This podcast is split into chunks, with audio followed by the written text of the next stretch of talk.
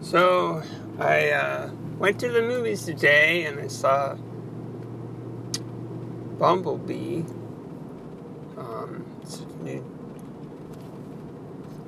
Transformers movie, but it's it's set in 1987, so it's like a soft reboot, and it was really really good.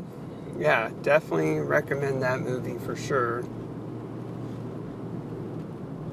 Um, especially if you ever if you grew up in the 80s or if you like the very first uh, Michael Bay Transformers, movie but didn't really like the other ones. Um, I think you'll like this one. Yep. And then I was wearing my um, kind of funny. Uh, it's like a kind of like a a jersey. Um, has a little YouTube channel, little, uh, smiley face. Um, it says kind of funny on it. And uh, yeah, I got some cool reactions from it. Nobody knew, uh, didn't run into anybody that knew what it was, but that, that's fine. Uh, so one lady at the one store I was at, she thought it was um,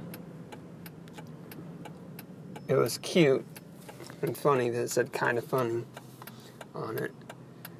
And then this older guy, uh, he talked about how he played in the band, uh, marching band, and but they never got any jersey like that. Only the only the football players got those.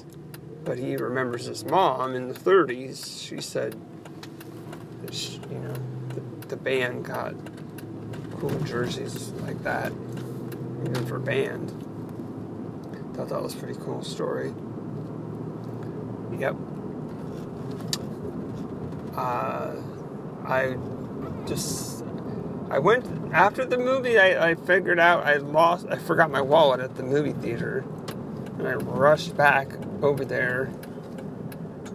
And luckily, it was in lost and found, and nothing was missing.